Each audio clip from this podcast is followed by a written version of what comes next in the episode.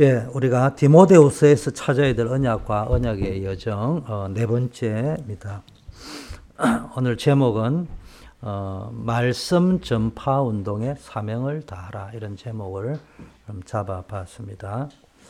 어, 저와 여러분에게는 어, 비전과 사명이 이미 결정되어져 있습니다. 뭐 각자에 따라서 우리 랩런트들은 미래의 꿈도 있고 그렇겠지만 여러분이 정치인이 되든 경제인이 되든 어, 교육자가 되든 직업이 무엇이든 간에 어, 우리의 비전과 우리의 사명은 세계 복음화입니다. 여러분이 이 언약을 붙잡고 어, 답을 찾는 축복이 있기를 바라겠습니다. 어떤 비전과 사명이냐? 말씀 전파, 복음 운동, 전도 운동의 사명을 하나님이 여러분을 주시고 부르신 줄 믿습니다. 자, 그런데 문제는 우리가 어, 전도 운동의 사명을 잘 감당해야 되겠지만은 사명 이전에 중요한 부분이 있습니다. 그게 뭐냐?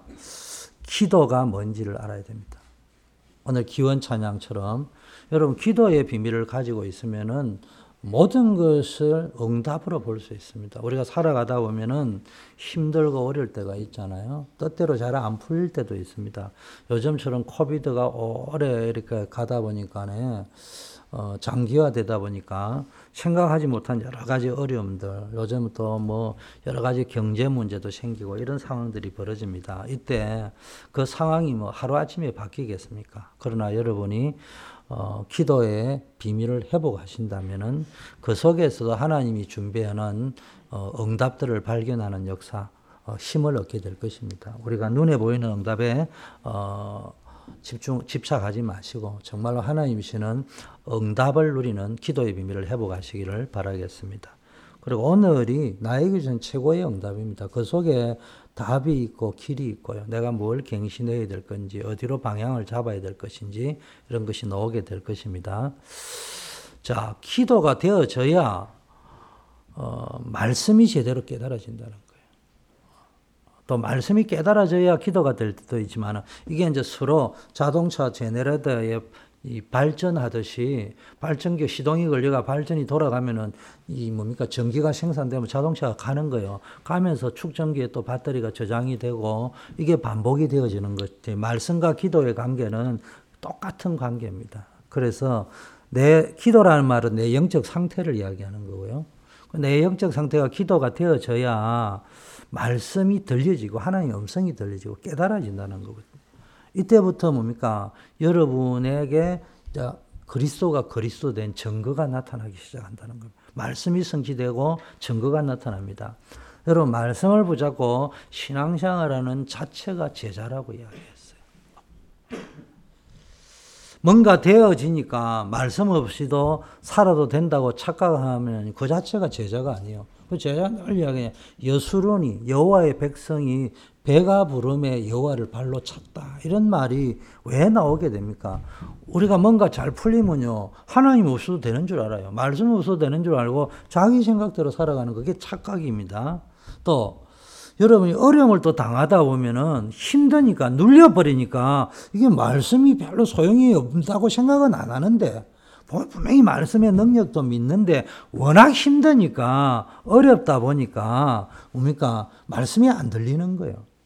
어려움을 당했다, 안 당했다, 응답이 있다, 없다, 이렇게 생각하지 말고 여러분이 예배 속에서 답을 찾으실 수 있어야 돼요. 이 상태가 돼야 내 건강 상태가 지금 정상 궤도로 왔다는 걸 생각을 하셔야 됩니다.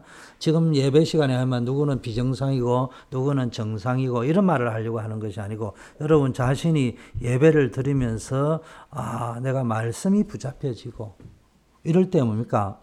어, 여러분에게 지금 건강의 이 뭡니까 바란스가 제대로 맞추어졌다 이렇게 생각을 하시고 늘 그쪽에다가 중심을 잡고 움직여 주시면 될 것 같습니다. 만일에 저도 안 될 때가 있거든요. 이때는 빨리 내가 보니까 아, 이걸 빨리 매니저먼을 해야 되겠구나. 하나님 앞에서 뭔가를 어, 가, 뭐라고 해야 될까? 결단을 해야 되겠구나. 이렇게 하면서 주님 앞으로 은혜의 보좌 앞에서 답을 찾아내야 됩니다. 이런 축복이 여러분에게 있기를 바라겠습니다. 여러분이 복음과 말씀의 뿌리를 내리면요. 절대로 망하지 않습니다. 이게 터널이거든요. 어려움이 어, 고난당하는 것이 어려움 당하는 것이 내게 유익하다. 유익하기 때문에 하나님이 주십니다. 저는 시편 119편 71절을 붙잡았는데 어, 119편 71절에 고난 당하는 것이 내게 유익하다. 이 고난을 인하여 내가 주의 윤례를 배우게 됐다. 주의 말씀을 배우게 됐다 이러면 되는데 윤례를 배우게 됐다. 하나님의 말씀, 하나님의 법이 성취되어져 가는 수레바퀴. 좀 전문 용어로 하나님의 경륜, 하나님의 숨은 의도 이런 걸 깨닫게 되었고 하나님이 말씀을 우리에게 성취시켜 가는 방법, 길, 루트, 채널, 통로 이런 것들을 내가 깨닫게 되었다는 거예요. 그래서 여러분 어떨 적에는요, 어, 우리 입장에서 볼 적에는 어려움이라는 게 견디기 힘들 겁니다. 그러나 하나님의 입장에서 볼 적에는 사랑하는 자녀들에게 필요하니까 허락을 하셨을 거예요. 그래서 여러분 어, 분명한 결론 하나는 있습니다. 여러분은 절대로 망할 수 없어요. 그래서 복음과 말씀의 뿌리를 내리는 시간 언제 뿌리 내리냐?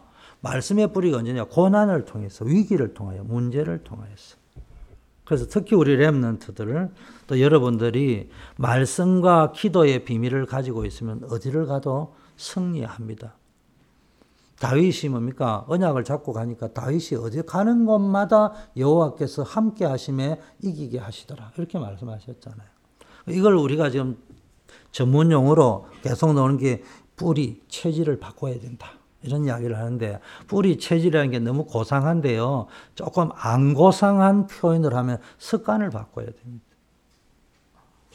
우리의 습관이 언제나 말씀과 기도를 가지고 해답을 찾고 응답을 찾으려고 하는 그런 자세들은 다 가지고 계시잖아요. 근데 우리가 사람이라 보니까 한계가 있으니 잘안 될 때가 있고요. 그렇지만 언제나 우리의 습관이요. 말씀과 기도로 힘을 얻어야 됩니다. 여러분, 틀린 습관이 뿌리를 내리면 자꾸 어려움이 온단 말이에요. 그래서 여러분이 복음의 말씀의 뿌리를 내리고 기도가 체질화되어야 됩니다. 이 일을 위해서 하나님이 이 축복을 여러분에 주셨을 뿐만 아니라 이 비밀을 모르는 사람에게 이 축복을 전달하는 절대적 사명을 하나님이 여러분에게 주셨다는 거예요. 이걸 이번에 사명 이전에 우리가 다시 한번 어, 말씀과 기도의 부분들을 생각을 하시고요. 자, 첫째, 어, 1번 대지가 제일 중요한데요. 디모데가 지금 음, 말씀한 부분이 있습니다. 말씀 전파의 사명을 깨달아야 된다. 우리의 사명은 딱 하나입니다. 말씀 전파, 복음 전파. 근데 뭐라고 했냐? 하나님 앞에서 명한 것이다. 여러분이 나를 하나님 앞에 언제나 세워야 됩니다. 하나님 앞에 나를 세우면은 뭡니까? 그 앞에서 하나님 앞에서 뭘 찾아야 됩니까? 하나님이 나에게 맡긴 사명이 뭐냐? 내 생각 말고 내 감정 말고 하나님이 나에게 주신 사명 그걸 깨닫고 점검하셔야 됩니다. 그러면서 많은 사람이 지금 하나님을 떠나 있고 하나님을 못 만났기 때문에 문제가 오는 거잖아요. 그러면 하나님을 만나게 해야 되는데 하나님을 만나는 길이 뭡니까? 말씀인 거예요. 그래서 여러분이 말씀을 붙잡아야 하나님을 만나게 되고 우리가 왜 말씀 운동을 하고 말씀 전파를 했냐? 하나님을 만나게 할 수 있는 길이 오직 말씀 운동밖에 없다니까. 복음의 말씀. 그래서 우리는 그리스도의 말씀을 전파해야 되는 겁니다. 두 번째, 산자와 죽은 자를 심판하실 그리스도 앞에서 명한다. 여러분, 그리스도 앞에서, 하나님 앞에서도 있지만요, 그리스도 앞에서 자기의 사명을 밝혀내야 됩니다. 우리 인생의 문제를 해결하기 위해서 인간의 몸을 입고 오셔서 뭔가 살과 살이 찢기고 피를 흘리시면서 십자가에서 인류의 죄를 대속하신 그리스도. 부활하셔서 사망 권세를 깨뜨렸다는 증거를 우리에게 허락하시고 지금도 살아서 역사하시는 그리스도. 하나님 만나는 영원한 길, 유일한 길이 되시는 그리스도. 이걸 붙잡고요. 여러분이 그 그리스도 앞에서 다 이루셨다고 했잖아요. 그 앞에서 내 사명을 발견해야 됩니다. 여러분, 우리는 다 끝났다고 하는데 자꾸 안 끝났다고 하거든요. 그럴 수밖에 없어요. 왜? 현실이라는 게 눈앞에 있으니까. 이번 RCA도 메시지가 얼마나 은혜가 됐습니까? 근데 마지막 지나가는 말로 유목사님 말씀하셨어요. 이제 우리는 현장으로 가는데 현실이 기다리고 있을 것입니다. 여기에 속지 말라고 이야기했단 말이에요. 우리가 현실이라는 절벽 앞에, 홍해 앞에 딱 부딪혀 버리면은 불신앙하는 거는 아닌데 나도 모르게 눌려 버린단 말이에요. 여러분, 그리스도는요, 모든 문제를 끝냈습니다. 끝내신 분께서 지금 나에게 이 문제를 허락할 적에는 이유가 있다는 겁니다. 그리고 질문하셔서 답을 찾아내서 하나님의 힘을 얻는 역사가 있기를 바라겠습니다. 그래서 인생 문제를 해결하신 그리스도는요, 왜 그리스도가 오셨습니까? 천하 인간의 구원 얻을 만한 다른 이름, 다른 종교를 주신 적이 없고요. 이사야 64장 6절에 우리의 선한 행위로 구원을 얻을 수 있는 것이 아니고요. 골로새 2장 8절에 신에 관한 지식이나 고상한 지식이나 철학을 가지고 초등 학문이 중요하지만 그거 가지고 하나님을 만날 수 없는 거예요. 그래서 한 인생의 문제를 해결할 수 있는 길은 오직 그리스도밖에 없다. 그래서 우리는 말씀 전파의 핵심이 뭡니까? 그리스도를 영접하고 누리게 하고 그 그리스도를 또 증거하게 만드는 제자를 세워 나가는 게 이게 말씀 전파 운동의 핵심입니다. 세 번째, 그의 나타나심을 두고 명한다. 하나님을 앞에서 산자와 죽은 자를 심판할 그리스도 앞에서 그 그리스도가 나타날 재림을 두고 명한다. 이 말은 뭡니까? 어, 이상한 재림주의자가 되라는 말이 아니고 그리스도 하나님의 시간표, 하나님의 그리스도의 재림을 앞두고 내 사명을 깨달아야 된다. 이 말은 우리에게 적용하면은 우리의 남은 날 개수할 지혜를 달라고 했잖아요. 주님이 재림 오시는 그날도 있지만 우리가 하나님 앞에 서는 날이 어떤 사람은 10년, 어떤 사람은 30년, 어떤 분은 앞으로 한 100년 더 사실 분도 있을 겁니다. 중요한 거는 몇 년 남았냐가 중요한 게 아니고 대충 어린 평균으로 보면은 아, 뭐 내가 지금 70대다. 그러면은 평균 뭐 한 80, 90 산다 하니까 아, 그럼 지금 한 10년, 20년 더 살겠다. 요즘 또 100세 시대라니까 100세 기준으로 하면 한 30년 살겠다. 그러면 내가 이 30년을 두고 내가 감당해야 될 사명이 뭐겠냐. 여러분, 어, 우리에게는 돈도 필요합니다. 그래서 벌써 50년, 60년 된 사람은 노후도 생각을 하잖아요. 그래서 내가 노후를 대비하려고 하면은, 어, 좀 돈이 필요할 것 같아. 그래서 뭐 보험을 들자든지 저축을 하자든지 그런 생각을 하잖아요. 뭐 저는 그게 나쁘다고 생각하지 않아요. 그게 기본이니까. 그러나 뭐 우리 가운데 아주 한두 분을 제외하고는 50세 여기 넘은 분 가운데 제가 모르긴 해도 여러분이 지금부터 돈을 모아가지고 100만 불 이상 적립을 할 수 있는 분이 여기에 몇 분 계신지 내가 캐스천이에요. 예를 들면 100만 불이 있다고 칩시다. 그게 과연 내 노후를 대비해 주는 안전 보장이 될 것이라고 여러분 확신합니까? 그건 아닐 거예요. 그럼에도 불구하고 우리는 인간이니까 그냥 있는 것보다는 지혜 내 남은 날 수를 계수해 가지고 자식들에게도 피해 안 주고 그렇게 할 것을 준비하는 거는 기본입니다. 그렇잖아요. 뭐 마찬가지로 그게 기본, 육신적 기본이라면 영적 기본이 있다는 거예요. 영적 기본이 내가 남은 날이 30년이구나, 50년이구나, 그러면은 거기에 맞춘 기본이 내가 감당해야 될 사명이 뭐겠냐. 그걸 가지고 여러분 하나씩 찾아간다면은 결코 불행하지 않을 거예요. 잘하고 못하고는 두 번째 문제고요. 인생이 행복할 겁니다. 저는 감히 이야기합니다. 복음 가진 사람이 행복한 사람이겠지만 여러분 그리스도를 영접하는 순간 불행 끝 행복 시작이 된 것은 분명하지만 살아가다 보면은 복음의 가치가 둔감해질 수 있어 내 마음이. 그러나 그 복음이 행복의 권원이지만 현실적으로는 누가 가장 행복하냐? 사명을 가진 사람이 제일 행복합니다. 그렇잖아요. 저는 남자가 되다 보니까 여자를 잘 이해를 못해요. 더구나 이해를 못하는 것은 어머니가 이해가 안 돼요. 여자는 조금 이해돼요. 어, 처녀 아가씨는 내가 조금 이해가 돼. 근데 엄마는 이해가 안 돼.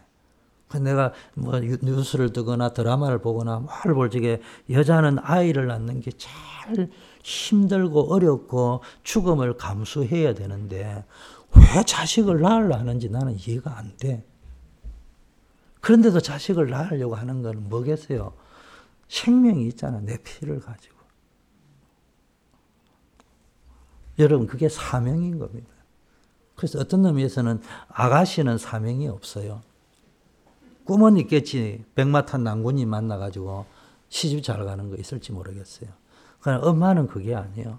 자식을 잘 낳아서 잘 고이 길러서 정말로 이 시대에 필요한 사람, 여러분은 크리스찬이니까 하나님 앞에 드려야 되겠다. 그게 사명 아니겠어요? 이 사명이 있는 어머니와 뭐 없는 어머니는 없겠지만 간혹 있다 하면은 그 사명이 없는 어머니가 있다고 하면 뭐 흔히 말하는 좀 정신 나간 분 아니겠어요? 그렇지 않겠습니까? 그래서 여러분 남은 날을 우리가 보면서 다시 한번 내가 사명을 한번 점검해 보는 날 되기를 바랍니다. 그러면서 그 사명은 하나님의 나라를 두고 명한다. 그 사명이 뭡니까? 하나님의 나라를 이루는 거예요. 골로새서 1장 3절에 그가 우리를 흑암의 권세에서 건져냈다. 그의 아들의 나라로 옮겼다.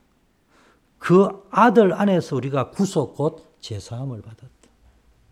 이 비밀을 우리가 전하는 겁니다. 그래서 이 나라는 세 가지가 있다 잖아 세상 나라에 우리가 살고 있습니다. 그래서 여러분 세상을 알아야 되지만 그 세상에서 빠져나와야 됩니다. 그 세상 나라를 지배하는 게 보이지 않는 사단이 지배하고 있었단 말이에요. 그걸 깨고 우리는 거기에 하나님의 나라를 건설해야 되는 겁니다. 그래서 여러분이 이 하나님의 나라, 다른 말로 모든 사람이 구원 얻고 하나님 나라의 백성이 되도록 하는 걸 염두에 두고 사명을 깨달아야 돼. 그게 말로 하자면은 구원 운동, 생명 운동, 복음 운동, 그리스도 운동이라는 겁니다. 자, 그러면서요, 두 번째는 이 복음 운동을 전하는 사람을 우리는 전도자라고 하는데, 오늘 바울이 한 표현대로 하면은 전도인이라고 이렇게 이야기를 했어요. 뭐 똑같은 말입니다. 자, 그럼 이 전도자는 어떤 자세를 가져야 되느냐? 때를 얻든지 못 얻든지 말씀을 전파하라. 그렇게 말했어요. 왜냐? 복음이 아니고는 인생의 문제 해결이 안 되기 때문에 이 사람에게 언제 복음이 들어갈지 모른단 말이에요. 그래서 할 수 있다면 만나는 사람에게는 언제나 복음을 전할 생각을 하셔야 된다. 또 구원받기로 작정된다는데 우리 입장에서 볼 적에는 누가 언제 구원받을지 모르잖아요. 그래서 우리는요, 늘 뭡니까? 때를 얻든지 못 얻든지 복음을 전해야 되는 겁니다. 그래서 뭐라고 했냐? 두 번째, 말씀 전파하는 일에 항상 힘쓰라고 했습니다. 그럼 우리의 중심이 언제나 이 말씀을 전파하는 일에 항상 힘쓰신다. 이럴 때 하나님 주시는 힘을 공급한단 말이에요. 세 번째 아주 중요한 게요. 범사에 오래 참음으로 전파하라. 이 말 속에는 뭐가 들 오래 참아야 할 일들이 많다는 거겠죠.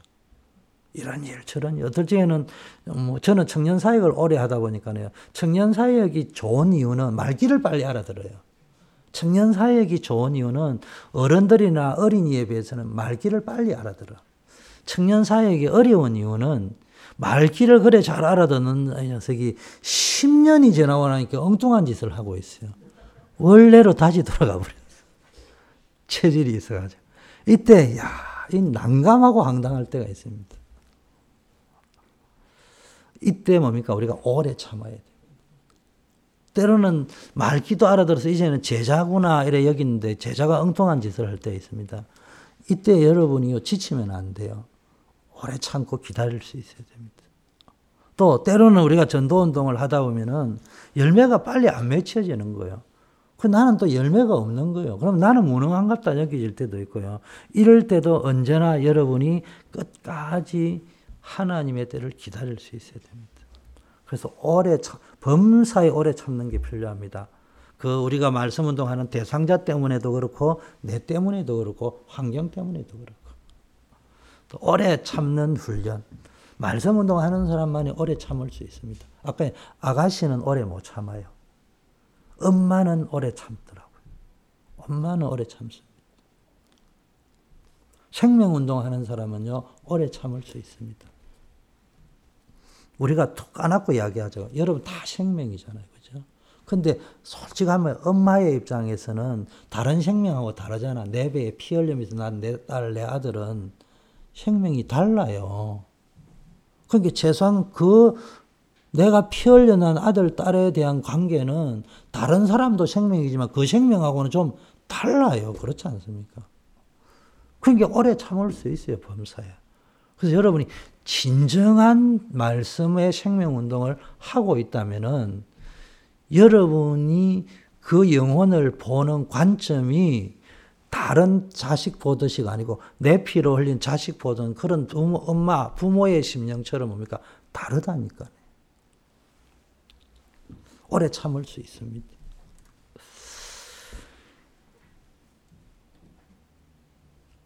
경책하며 경계하며 근하라고 했어요. 그 지지난주 메시지 나왔대 디모데오 3장에 하면요. 교훈과 책망과 바르게 함과 의로 교육한다. 교훈을 한다는 말은 미리 올바른 방향을 세팅 설정시켜 준다. 내비게이션을 가면은 내가 어디로 가면 목적지를 설정하잖아요. 그게 교훈입니다. 올바른 방향을 잡아라. 두 번째, 책망한다는 말은 그러니까 잘못된 길로 가면 워닝 사인을 주는 거예요. 바르게 한다 하는 말은 수정한다는 말입니다. 경로를 재설정하게 만드는 겁니다.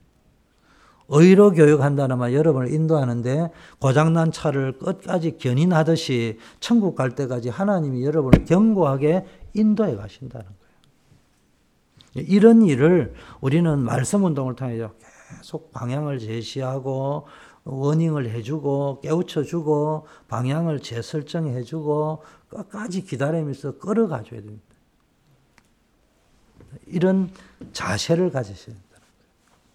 세 번째는요, 왜 말씀을 전파해야 되는지 이유가 디모데서에 나와 있습니다. 오늘은 어, 성경을 기준으로 말씀을 전하니까 제가 어, 특수한 문장을 사용하지 않고 바울이 디모데에게 쓴 그 디모데 전서 후서에 있는 문장 그대로 표현을 하겠습니다. 마지막 때가 되면 사람들이 바른 교훈을 받지 않고 마지막 때의 특징이 사람이 바른 교훈을 받지 않고 키가 가려워서 자기의 사욕을 쫓으려고 하는 경향들이 많다는 거예요. 자기의 사역이 뭡니까? 자기의 동기, 계산, 뭐 감정 이런 것도 있겠지만 그 내면의 깊은 뿌리가 뭡니까? 자기의 갈급함이 있다는 거예요. 그, 그 갈급함이 채우려고 하는 그 본능 때문에 뭡니까? 동기도 생기고 계산도 생기고 여러 가지가 생기는 겁니다. 그래서 나쁜 건 아니죠. 갈급함이 있는 걸 보고 나쁘다고 말할 수는 없지 않습니까? 그죠? 그러나 그 갈급함이 올바른 방법으로 해결이 되는데 그렇지 않다 보니까 자꾸 바른 교훈을 받지 않고 기가 가려서 자기 기에 맞는 교훈을 받으려고 합니다. 자, 뭐 제 표현을 안 하고 밑에 설명이 나오면 또 말씀해. 자기의 사역을 쫓을 스성을 많이 둔다. 여기는 말은 스승을 많이 준다는 말은 우리로 이야기하자면 우리 신앙생활을 이야기하면 나는 이 목사님 메시지도 듣고 저 목사님 메시지도 듣고 또 이 책도 읽고 저 책도 많이 읽어서 내가 신앙에 대한 지식이 많다고 생각을 하는 거예요. 그게 잘못된 것은 아닌데 틀렸다고도 말할 수 없지만 맞다고도 할 수 없는 거예요. 왜냐? 진리를 떠나 허탄한 이야기를 쫓으려고 하기 때문에. 여러분이 뭐 이 목사님 메시지 듣고 저 목사님 메시지 듣는 게 진리를 떠나고 헛단하다 이 말을 이야기하려고 하는 것이 아니고 점검을 해봐야 된다는 말이에요. 내가 지금 무엇에 집중을 하고 있느냐. 근데 지금 원인을 하고 있는 거는 뭡니까? 어, 서성을 많이 뒀는데 그게 네 사욕을 쫓아 서성을 많이 두고 진리를 떠나 헛하는 이야기를. 그래서 여러분 은혜를 많이 안 받는 것도 문제지만 은혜를 너무 잘 받는 것도 문제예요. 가능하면은 어린아이가 유괴범에 주는 사탕에는 은혜를 안 받는 게 좋아요. 자, 남의 집에 가만히 들어가 어리석은 여자들을 유인하는 자들이 뭐 여기 여자만 이야기하겠습니까? 아마 바울이 이걸 쓸 적에는 상상했을 거예요. 인류 최초의 어, 그 사단에게 속았던 사람이 아담이었잖아요. 이제 하와였잖아요. 이게 그런 루트를 통해서 이용한다는 말이겠죠. 그래서 그 여자는 죄를 중히 지고 여러 가지 욕심, 아까 사욕에 끌린 바 되어 항상 배우나 마침내 진리의 지식에 이를 수 없다. 자기 사욕을 쫓아 스승을 많이 두지만 마침내 질, 결국은 진리의 지식에 이를 수 없다. 뭐 이런 말입니다. 대표적인 게 얀네와 얀버레가 모세를 대적한 같이 저희도 진리를 대적한다. 이런 사람은 그 마음이 부패한 자요 믿음에 관하여 버리운 자들이다. 불신앙 최고의 불신앙이 뭡니까? 자꾸 말씀을 듣지 않고요. 자기 기준을 보려고 하는 게 최고의 불신앙입니다. 자, 그러면서 말씀해. 그러나 너는 전도인을 합니다. 모든 일에 근신하고 고난을 받고 전도자의 직무를 다하라. 뭡니까? 모든 일에 근신하라. 제가 이 근신이라는 단어를 가지고 영어 사전을 많이 찾아봤어요. 그래서 뭐, 킹 제임스도 보고, NIV도 보고, 그 여러 가지 영어를 봤는데, 뭐, 단어가 뭐, 여러 가지로 나와 있습니다. 뭐가 가장 합당할까 보니까 신중하게 고려해라.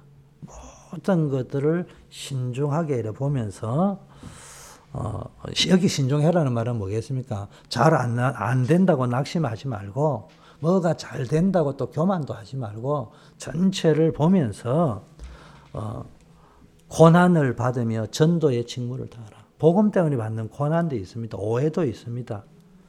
그런 걸 감수해 가면서요. 중요한 거는 우리 사명 감당하는 직무를 잘 감당하라고 했습니다. 자, 간제와 같이 벌써 네가 부험이 됐고 나의 떠날 기약이 쉽게 말하면 자기가 죽는 날이 가까웠다는 것을 바울이 알았다는 겁니다. 그러면서도 바울은 뭘 생각했냐? 자기가 죽을 날이 가까웠다는 걸 알면서도 말씀 운동을 내가 마무리를 잘 해야 되겠다. 그러면서 디모데에게 이제 마무리 메시지를 하고 있는 겁니다. 그러면서 이럽니다. 내가 선한 싸움을 싸우고. 여러분, 전도운동이 최고 선한 싸움입니다. 여러분, 지구상의 가장 선한 싸움이 뭐냐? 생명 살리는 복음운동입니다. 그 일을 위해서 나의 달려갈 길을 내가 마치고 믿음을 지켰으니. 이게 지금 말씀운동, 복음운동하는 바울의 자세가 내가 선한 싸움을 싸운다. 두 번째, 나의 길을 마친다. 최선을 다한다는 거예요. 여러분, 복음을 우리가 자꾸 이야기하다 싸구려 복음을 만들면 안 돼요. 복음도 없이 최선을 다하라. 그 틀린 말이요. 맞는 말이지만. 그러나 또 복음 안에 있는 여러분이 최선을 다하지 않고 복음은 그리스도는 모든 문제를 다 해결했다고 해서 도깨비 방망이처럼 생각하면 안 되는 거예요. 복음 안에 있기 때문에 우리는 주어진 사명을 가지고 최선을 다하는 거예요. 직무라는 게 뭐예요? 나에게 목사로, 장로로, 권사로, 안수 집사님으로 또는 교사로 여러 가지 교회를 통해서 하나님이 부르신 직무도 있을 거고요. 또 여러분 개인이 하나님 앞에 받은 이명 계약의 직무도 있을 것입니다. 그거를 뭡니까? 최선을 다하는 겁니다. 그리고 믿음을 지켜야 됩니다. 믿음으로 감당하는 겁니다. 이게 바울의 자세였습니다. 그러면서 네 번째 의의 면류관이 예비되어 주의 나타나심을 사모하는 모든 자. 지금 자기는 자기를 위해 의의 멸류관이 예비되어 있고 있는데 이게 나뿐만 아니라 주의 나타나심을 사모하는 여러분에게도 준비되어져 있다 이 말을 하는 겁니다. 여러분이 정말 복음 전파를 하면서 하나님의 상급을 바라보면서 흔들지 말고 견고하게 힘쓰시길 바라겠습니다. 두 번째는요. 어, 일대지는 절대 사명에 대한 걸 깨닫고 자세를 가지라고 했다면은 이제 디모데에게 이제 개인적 부탁을 하는 게 나옵니다. 9절부터 18절까지.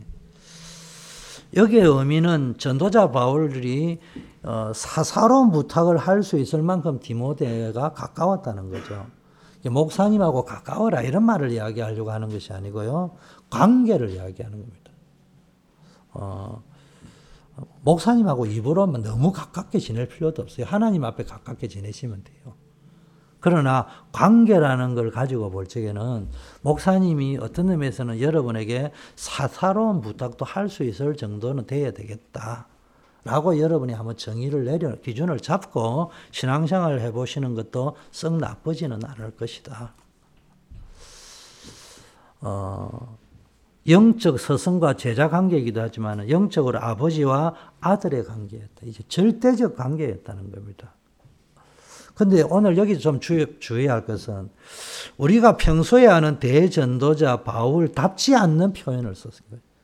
그런 문장이 나옵니다. 어, 바울은 다른 사람에게는요, 사명, 전도, 말씀, 뭐 이런 이야기를 했는데, 디모데에게 아주 사사로운 문제를 지금 이야기했단 말이에요. 보세요. 너는 어서 속히 내게로 오라. 겨울이 되기 전에 오라. 올 때에는 가보의 집에 둔 내 겉옷을 가지고 오고 또 책은 특별히 가죽 종이에 쓴 것을 가져오라. 어, 이렇게 부탁을 했습니다. 자, 여기는 또 뭐 이해가 됩니다. 모두 떠나고 누가만 남았다. 누가라는 사람 대단하죠. 이 미, 믿음의 사람, 언약의 사람, 복음과 전도의 사람입니다. 근데 이 어투가요, 잘못 들으면은 조금 큰, 뭐, 뭐라고 해야 될까? 만족스럽지 못한 표현. 다 떠나고 내만, 다 떠나고 내만 남았는데 그 옆에 겨우 누가 있다 이런 표현처럼 들릴 수도 있잖아요. 듣기 나름으로는. 어쨌든 이런 표현을 잘 안 쓰는데 썼습니다. 뭐 개인적인 관계겠죠. 자, 더 중요한 거는 보세요. 대만은 이 세상을 사랑하여 나를 버리고 데살로니아로 갔다. 그냥 들으면 별거 아니에요. 뭐 대마가 타락해가지고 복음 버리고 갔구나. 그래서 갔다고 했구나. 이래 여길 수 있는데, 나중에 보면요, 마가를 데려오라. 복음에 유익하다 데려오라 하거든요. 사람이 이름 모르요. 대판 싸워가지고 얘는 제자가 아니다고 안 썼는데, 나중에 복음에 유익하니까 쓰자고 이야기할 때도 있듯이, 대마가 버리고 대살로니 갔다 다시 돌아올 수도 있는 거예요. 근데 평소에 바울의 어투를 보면 이런 표현을 잘 안 쓴다니까요. 제가 지금 무슨 이야기를 하려냐. 제가 실수를 내 평생에 잊지 못할 실수를 한번 한 적이 있어요. 어, 어, 조심해야 되겠다 여긴 게 제가 이제 청년 사역을 하다 보니까 좀 어려움이 있는 아이가 있었어요. 그래서 이제 하, 얘야 기도해 줘야 되겠다. 제가 아무래도 우울증이 있는 것 같다. 내가 그래 이제 기도를 해라고 이렇게 말을 했는데 이 친구가 당사자에게 가서 주목사님이 너에게 우울증이 있다고 이야기했다. 라고 전달을 한 거예요.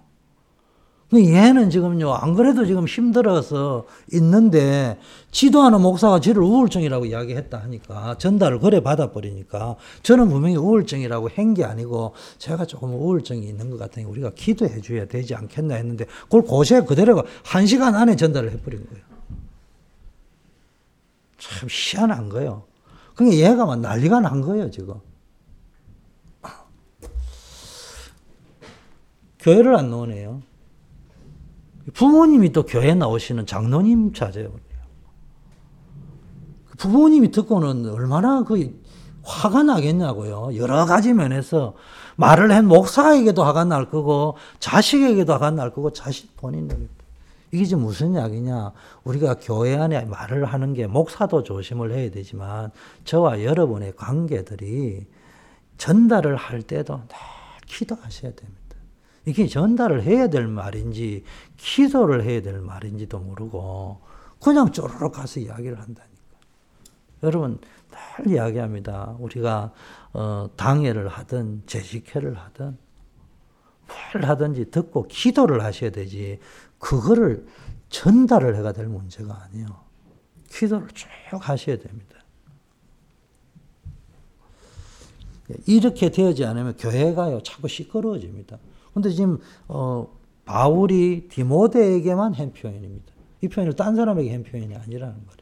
개인적으로 한 말입니다. 이게. 여러분들이요, 어, 목사도 사모도 사역자들도 아, 내하고 좀 친하구나 해서 그 사람에게 개인적으로 나온 말을 함부로 해서도 안 되지만 또 여러분들이 설령 또 그렇다 하더라도 옮길 때도 기도하면서 좀 조심할 필요가 거예요. 그래야 이게 교회가 은혜롭게 가질 수 있습니다. 다들 우리 가운데 악의로 하는 말은 없잖아요. 선의로 다 하는 거예요. 그 사람에 대해서 좋은 의미로 기도하자든지 행 표현인데 때에 안 맞게 잘못 전달이 되어버리면 이게 이상한 쪽으로 굴러간다는 거예요. 자, 그래서 신앙생활과 교회 생활에는 이 언어가 굉장히 좀 중요한 것 같아요. 저도 잘 안 되지만. 자, 두 번째는 마가를 데려오라고 했습니다. 여러분 알다시피 1차 선교 여행하고 움직일 때 마가가 도중에 뭐, 뭐 배가 아팠는지 어떤지 모르지만은 그 일을 다 안 하고 돌아간다고 했잖아요. 그래서 여러분 알다시피 바나바와 바울이 갈라지게 된 게 마가 때문에 그렇습니다. 바나바는 마가를 데려가려고 하고 뭡니까? 바울은 마가는 안 된다. 이래서 누구를 데려간 겁니까? 신라를 데리고 간 거 아닙니까? 이런 사람이었는데 데려오라고 합니다. 나의 일에 유익하다.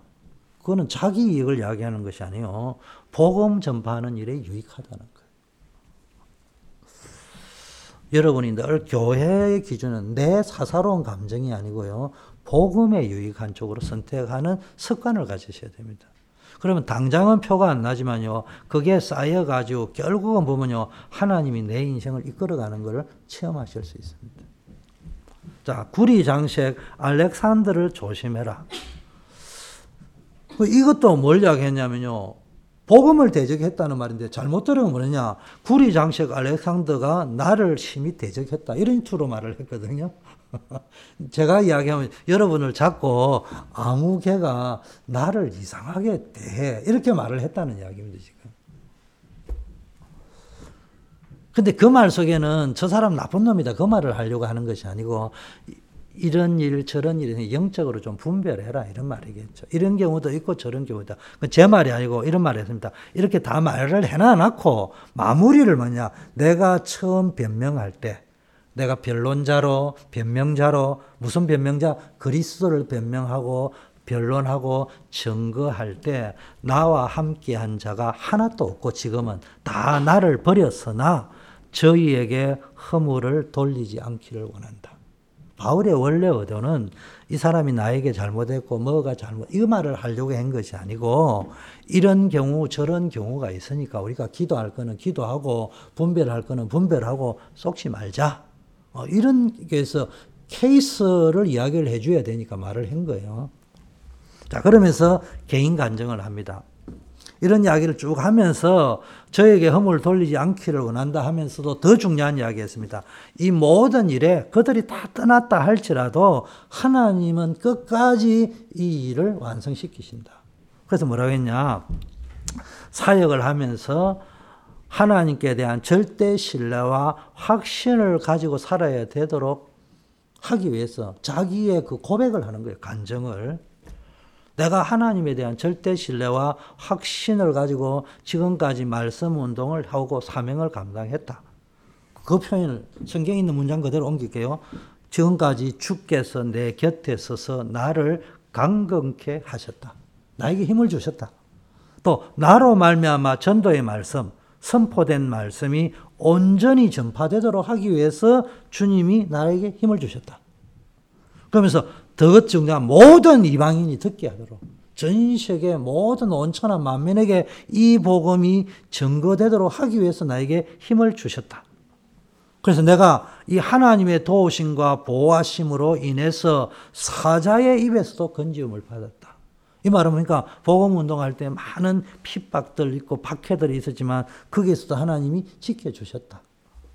그래서 지금까지 이렇게 지켜주셨으니까 지금부터 앞으로도 주께서 나를 모든 악한 일에서 건져내시고 또 그의 천국에 들어가도록 구원하실 것이다.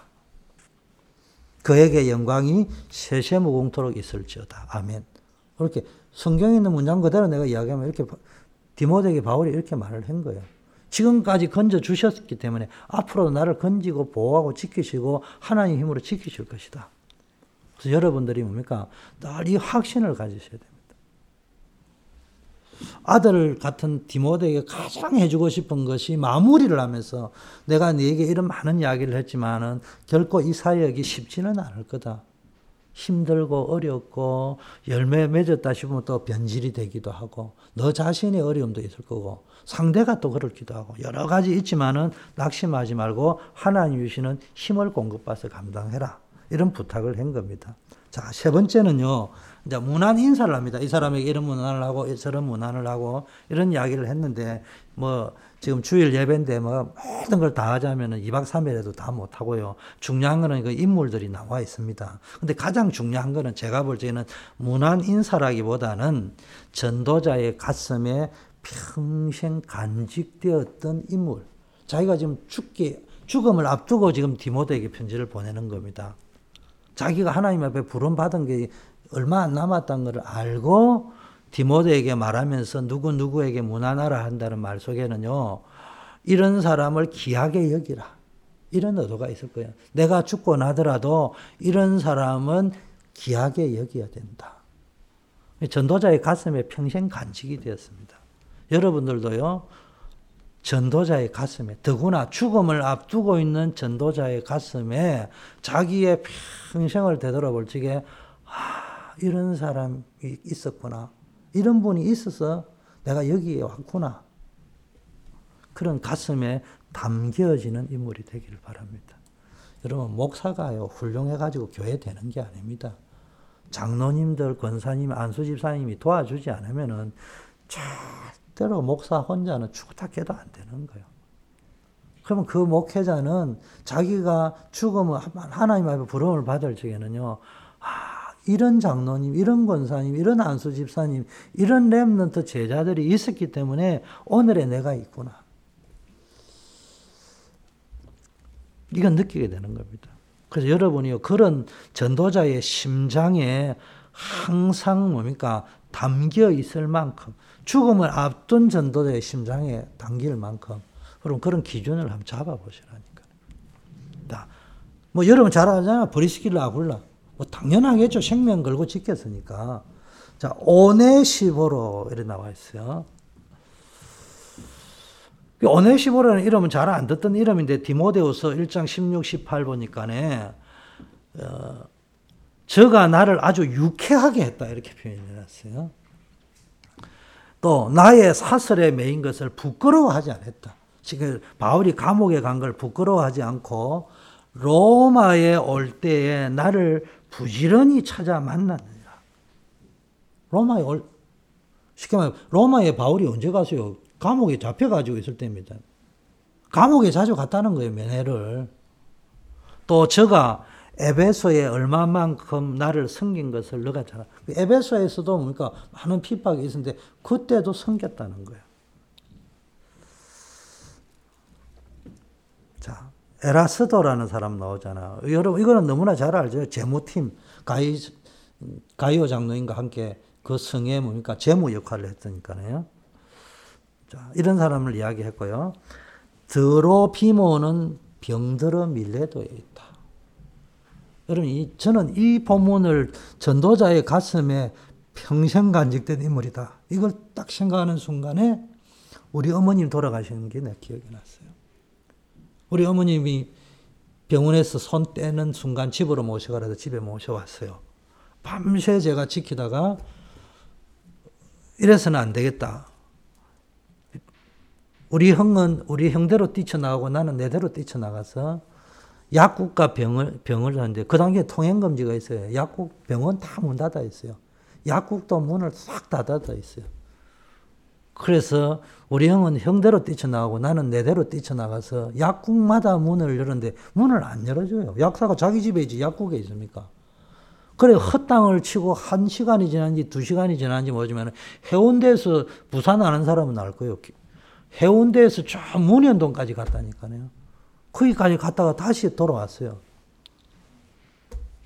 그때 우리 어머님은 가족들 이야기요. 내 이름을 부르다가 눈을 못 감고 돌아가셨다. 여러분, 전도자의 가슴에 이 드로비모라는 사람이 병들어 밀레도에 있다. 이 표현은요.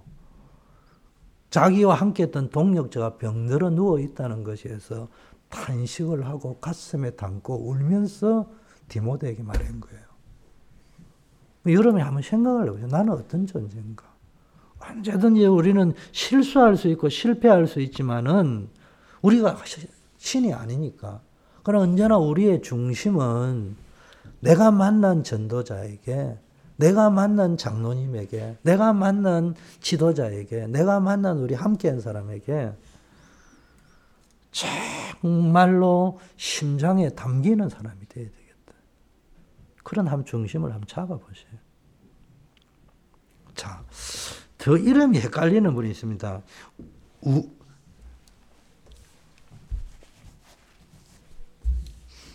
우불로라고 나와요. 부대, 리노, 글라오디어가 디모데에게 문안한다. 이런 사람을 있죠. 우린 참 평생 듣지 못한 사람들을 하는데 어쨌든 디모데의 마음에는 담, 이 바울의 마음에 담겨 있었습니다. 그러면서 디모데에게 말합니다. 주께서 너의 심령에 함께 계시기를 원한다. 주께서 정말로 네 마음이 떠나지 않기를 원한다.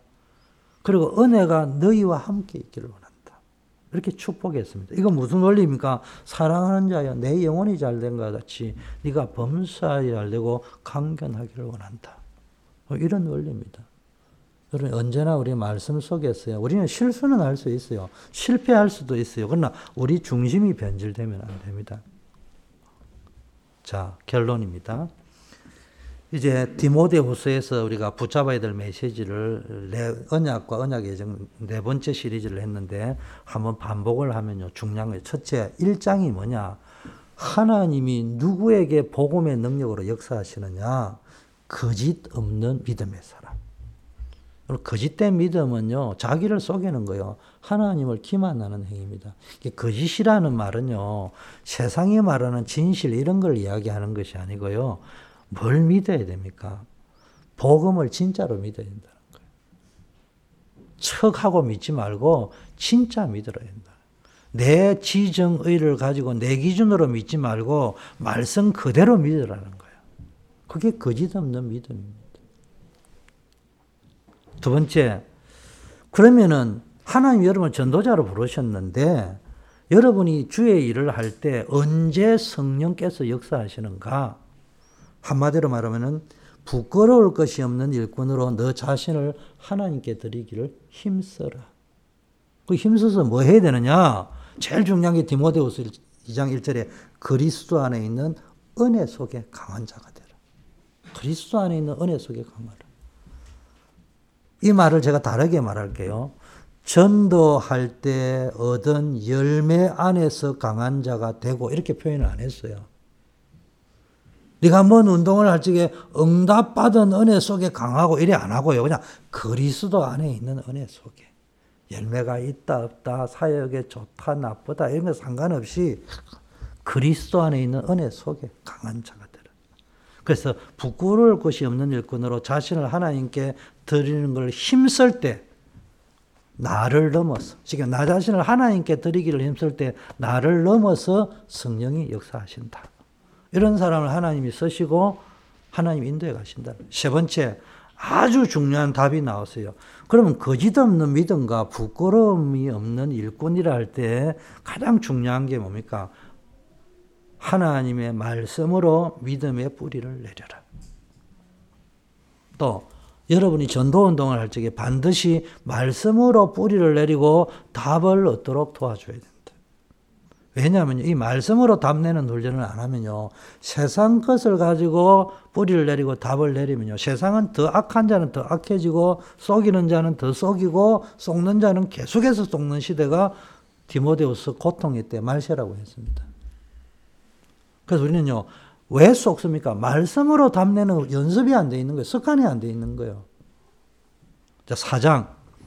그렇다면 이 말씀으로 믿음의 뿌리를 내리게 하려고 하면 말씀 전파 운동을 해야 될 겁니까? 복음으로 뿌리 내려야 되는가? 그러면 이게 왜 중요한지 이유를 진짜로 안다면은 내 남은 인생은 뭐 해야 되냐?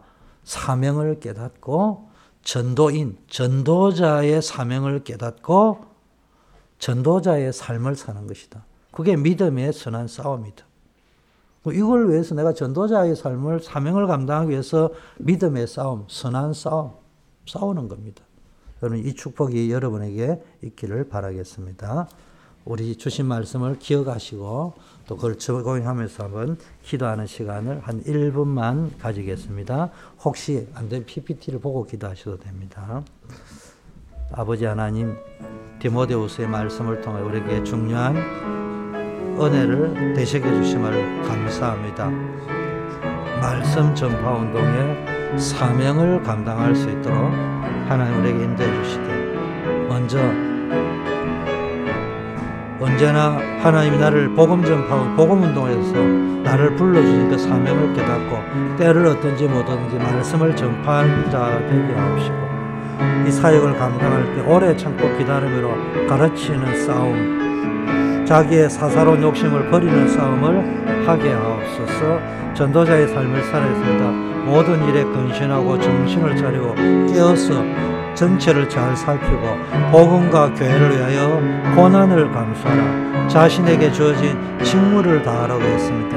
아버지여 이 사명을 감당할 수 있도록 축복하여 주시옵소서 예수 그리스도 이름으로 기도드립니다. 아멘